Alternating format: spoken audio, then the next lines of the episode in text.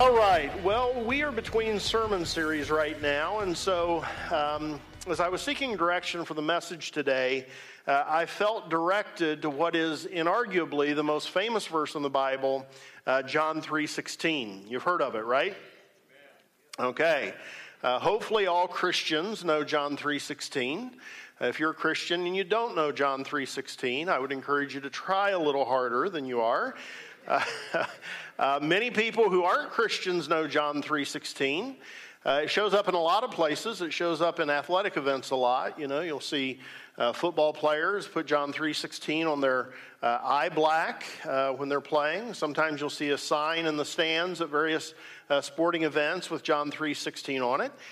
it is the most famous verse in the Bible, and it communicates profound truth about God's love. And I'm hopeful that if you're someone that's super familiar with John 3:16, maybe you're a long-term Christian, you've heard it preached dozens, maybe maybe even hundreds of times, uh, I hope that you'll still be attentive and receptive today. Uh, because I think that God has directed me to this text for this day, and I think He has something to say to all of us once again through this very familiar verse. So here it is, John 3:16. For God so loved the world, that he gave his one and only Son, that whoever believes in him shall not perish, but have eternal life. Powerful, truth packed, encouraging, life giving verse of the Bible. For God so loved the world. It is this phrase, the world, that I want to focus on uh, during most of our time together this morning. This word world, which is cosmos in the original language, is really rich with meaning. Uh, theologians parse out the various meanings of cosmos in order to determine the most accurate understanding of Jesus' statement here in John 3:16. And what I want to share with you today are the three meanings of the word world, cosmos, that are most widely affirmed and that taken together, I believe, help us to fully grasp what is being said in these beautiful words of Jesus. I want to share what it means that God loves the world. And so here's the first thing that it means, and I think this is really timely uh, for what's going on in our nation at present. What it means that God loves the world is that God loves all people without distinction. God loves all people without distinction. He loves all nations. He loves people from all cultures, every tribe, every language, every race. God loves all people, every people group on earth. There's not one of them that falls outside of God's love. God loves them all. God loves the Chinese people and the Japanese people.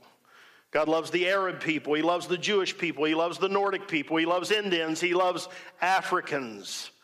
God loves everybody in South America and North America. He loves every tribe living in the Amazon.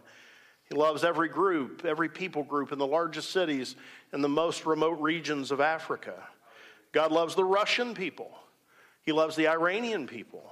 He loves the Afghans. God loves the North Koreans. God loves every race, every nation, every culture, every group of people on planet Earth. God loves them all. Red and yellow, black and white, they are precious in His sight. Jesus loves everybody. And the implication of our Savior, King, and Lord loving all people without distinction is that we, his followers, are to love all people without distinction. Racism, prejudice, hatred toward any group has no place in the heart and the mind of a Christian. Racism, prejudice, and hatred toward any group of people is antithetical to the gospel to Christianity and to Christ. Christians love every people group because God loves every people group. And if you don't love the people that God loves and that Christ died for, You need to seriously examine whether you have ever actually been regenerated or if you're just a person who goes to church because culturally that's what you've always done. This is a real test as to whether or not the Spirit of God really lives in you as uh, you've really passed from death to life. Test from whether you've truly been regenerated. Do you love all the people that God loves? And over the past several days, the events in Charlottesville have uh, dominated the news. I want to say unequivocally that we here at Vineyard Christian Church condemn white supremacism. Uh, supre- easy for me to say. We condemn white supremacism. We condemn the KKK. We condemn all forms of racism. And hopefully, I didn't even need to say that for you to know that that is true of us. I'll tell you something else that I think we need to condemn as Christians. We need to condemn all forms of identity politics that seek to divide us from one another along racial and cultural and gender lines. And I want to give you a little piece of advice here today. I think one of the best things that we could all do for getting along across racial and ethnic and cultural and gender lines is to stop watching the news. Stop watching the news. Netflix has all kinds of stuff you can watch that's better than the news. Some of it is, not all, not all of it. You see, I think one of the things that the news media is doing is they're highlighting the remote fringes in our culture and convincing us that those represent uh, large groups of people, when in reality they don't. I mean, the vast majority of Americans are still figuring out how to get along with each other. But we are becoming convinced that these fringe folks represent something larger uh, than what they do. Here's the thing that's been so unique about America and made her so good, not perfect by any means, but good. Belonging is not conditioned on race or ethnicity or cultural background. At least it's not supposed to be. Just like our money says, e pluribus unum, out of many one. In the United States, the idea is that we are one people because we share ideals and values, not race and ethnicity. We become one people because we together say we affirm things like life, liberty, and the pursuit of happiness for all people. Now, have we always lived up to our ideals and values? Absolutely not. There are huge stains on our nation throughout its history, but that does not change that the ideals and values have provided a beacon of hope for people from all over the world who would flee autocratic and oppressive regimes, flee places where your race and your ethnicity and your social standing determined your place for your entire life couldn't break out of that. And people have come here where the United States has offered freedom and a chance at self determination for all who embrace the founding ideals and values. The great American experiment appears to be failing. Again, at least by what you see on the news, it appears that it is. We seem to be getting divided into identity groups, fracturing. We're starting to have fairly respectable people openly talk about us being in the early stages of what they describe as a nonviolent, although it's starting to get violent, a nonviolent civil war. But we, the people of God, in the midst of all of the turmoil, the upheaval, and the invective, we need to be people who love all groups of people without distinction. And while e pluribus unum may be failing, there is still a way that people from all nations and races and ethnicities become one people. And here it is, Galatians 3:28. There is neither Jew nor Gentile, neither slave nor free, nor is there male or female, for you are all one in Christ Jesus. What's Paul saying here? Is he saying that when we come into a relationship with Christ that we stop being who we are, that we stop being Jews and Gentiles, that we stop being men and women? Of course, he's not saying that. He's saying that our identity before Christ, uh, our racial, ethnic, and gender identities are no longer reasons to hate each other or be divided from each other. Those things that have historically separated people no longer do because in Christ we are one. Those other things all remain true of us, but they no longer divide us because we all take on a new and a superior identity, Amen. that of being in Christ.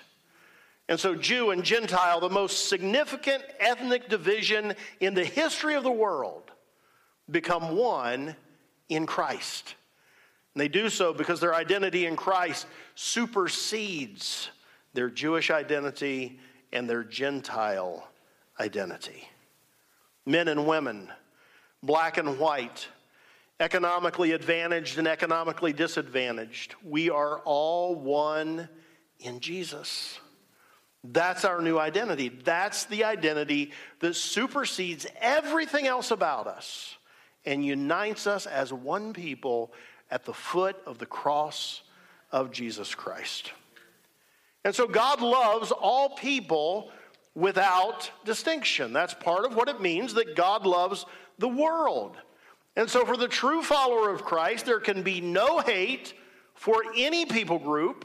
There can only be love, love for all people groups, because God loves all people groups. Here's the second meaning of the word world in John 3:16. Not only does God love every people group without distinction, but God loves every person without exception. Every person without exception. There is not a single person that's ever been born and lived on planet Earth that God doesn't love.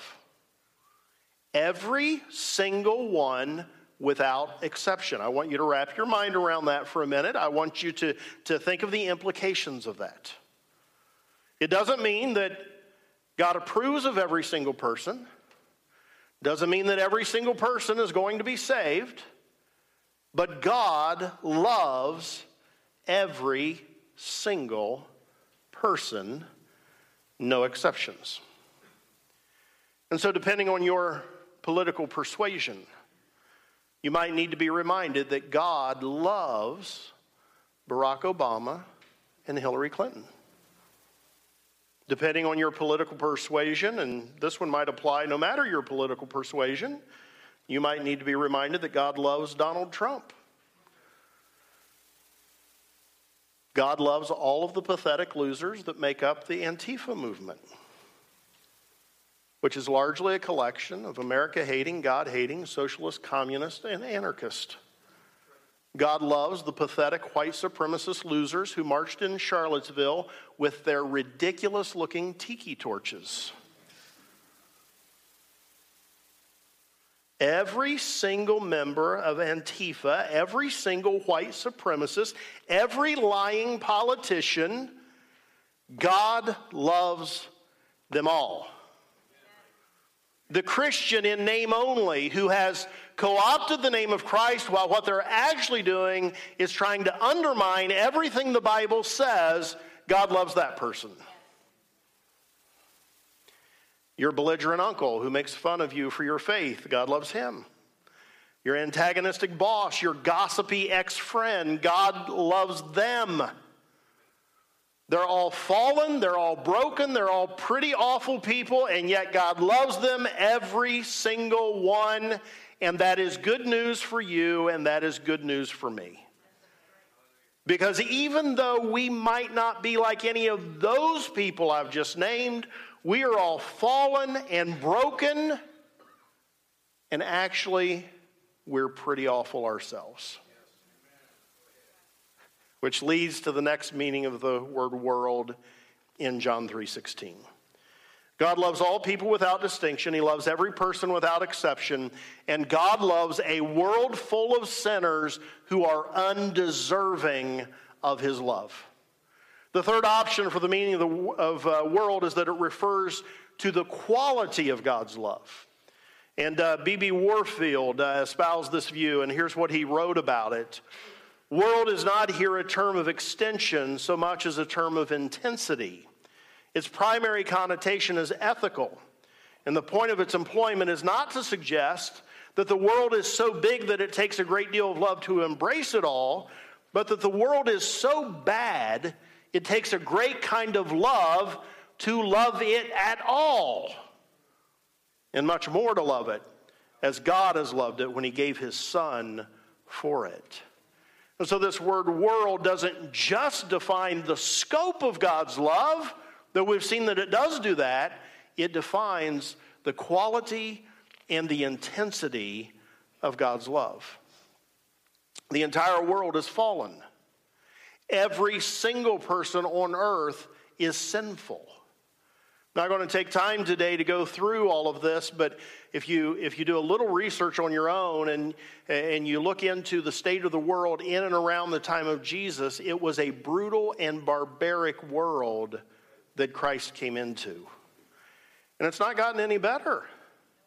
You know, the 20th century was the bloodiest century in human history. And we see today barbarism happening all over the world. Those are the conditions. That is the world that, that God looked at. A world deserving of judgment, the people of the world deserving of death, unlovable. And yet, looking at that world, God loved and loves that world. But here's something that I'm fearful too many people are losing sight of. The Bible's view is that every single one of us in here today, you are just as deserving of judgment as all of those awful people that I've just been referring to. You're as deserving of judgment as the rest of the world. You're deserving of death just like all those folks. But I fear that that's not the message many people are receiving today. I increasingly am concerned that that's not the message churches are sharing today. The message I often feel like I'm hearing today is You are so amazingly awesome. God thinks you are just the bomb. He'll be so honored if he can get cute, adorable you to follow him that he will be tickled pink. But let me break it to you that is not true of you, and it's not true of me. We're not adorable. We dethrone God, we ignore God, we openly disobey God. We don't treat people around us all that well.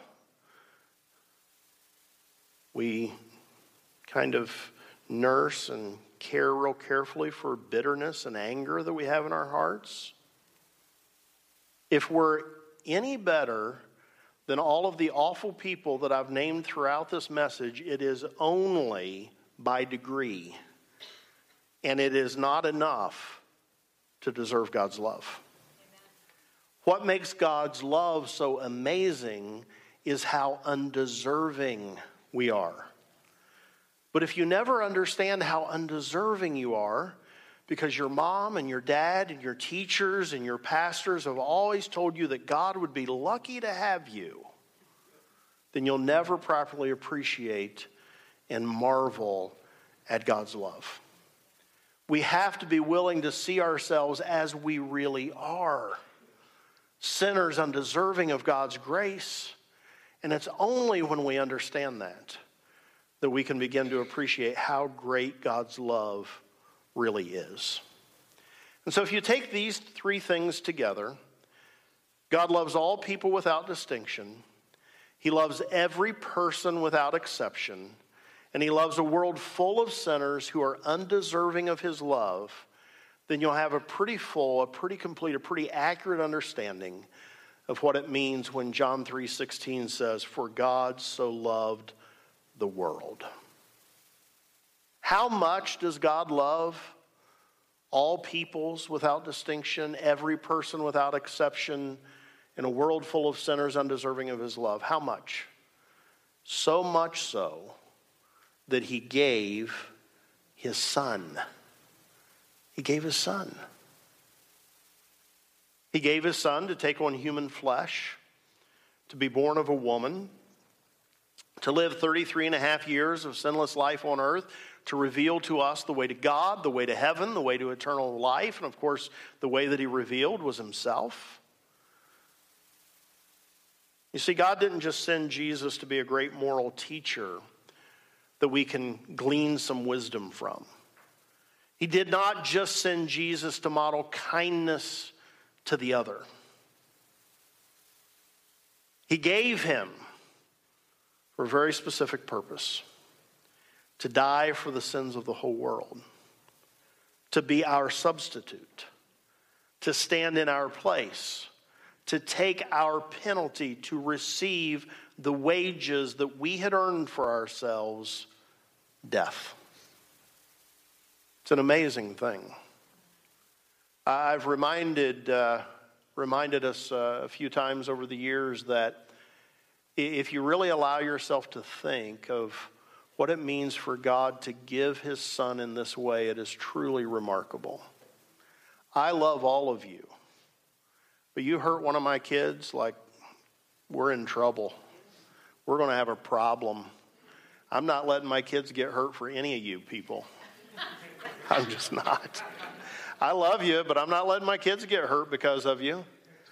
And if you think about it this way, it really begins to sink into you how great God's love for us is that He would allow His Son to die in our place. It's incredible love. Jesus died for every nation, every tribe, every culture, every language, every race, every group of people in the world. And because he did, followers of Jesus had better love every nation, tribe, culture, language, and race without distinction. Jesus died for every single person in the world without exception. And since he did that, there should not be anyone that you're unwilling to expand the borders of your love to include. And Jesus does, uh, died for undeserving people. And so, surely we, his followers, can love people who are undeserving. He loves all the people of the world without distinction, loves every person without exception. That includes you. And he loves a world full of people undeserving of his love. That includes you too. He loves us so much that he gave his son to die for us. And he did that to achieve a very specific outcome that whoever believes in him shall not perish, but have eternal life. Christ died for the world. Christ died so people deserving of eternal death would not have to be eternally dead. But here's the truth a person has to respond to Christ, a person has to receive Christ's offer in order to benefit from it. You, you have to receive him, you, you have to respond to him. And John 3:16 tells us that we do that by believing in him, placing our faith and our trust in him. And millions and millions of people have done that. Every people group is going to be represented in heaven. Think about what that's going to look like. How can there be hatred in our hearts toward people that we are going to spend eternity with, gathered around the throne of Christ, worshiping in one voice? Every people group will be in heaven. Every person will not be in heaven because everyone won't humble themselves to receive Christ but his salvation remains available to whoever will respond. And heaven's going to be populated by a lot of undeserving people. In fact, it's going to be populated only by undeserving people. So, what about you? The main emphasis of my message today has been an appeal for us to love all people like God loves all people.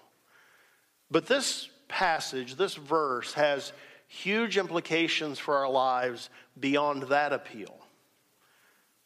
This passage tells you clearly how you, undeserving as you are, can avoid the wages that your sins have earned for you and can instead receive eternal life. It's by believing in Jesus, recognizing Him as your only hope of salvation, acknowledging His sacrifice on the cross on your behalf. It's by believing in Him, believing in His work on the cross, not in an, oh, I think that might be true sort of way, but believing in Him to the point where you decide to trust your life to Him, where you get to the point where you ask Him to be your Savior and your Lord, you, you give your whole life to Him. Scripture assures us that those of us who come to Him, He will not turn us away. If you come to Him in faith, no matter how undeserving you are, He'll receive you and He'll give you eternal life. Here's how Romans 10 guides us. If you confess with your mouth Jesus is Lord and believe in your heart that God raised him from the dead, you will be saved. For it is with your heart that you believe and are justified, and it's with your mouth that you confess and are saved. Everyone who calls on the name of the Lord will be saved. Let's stand.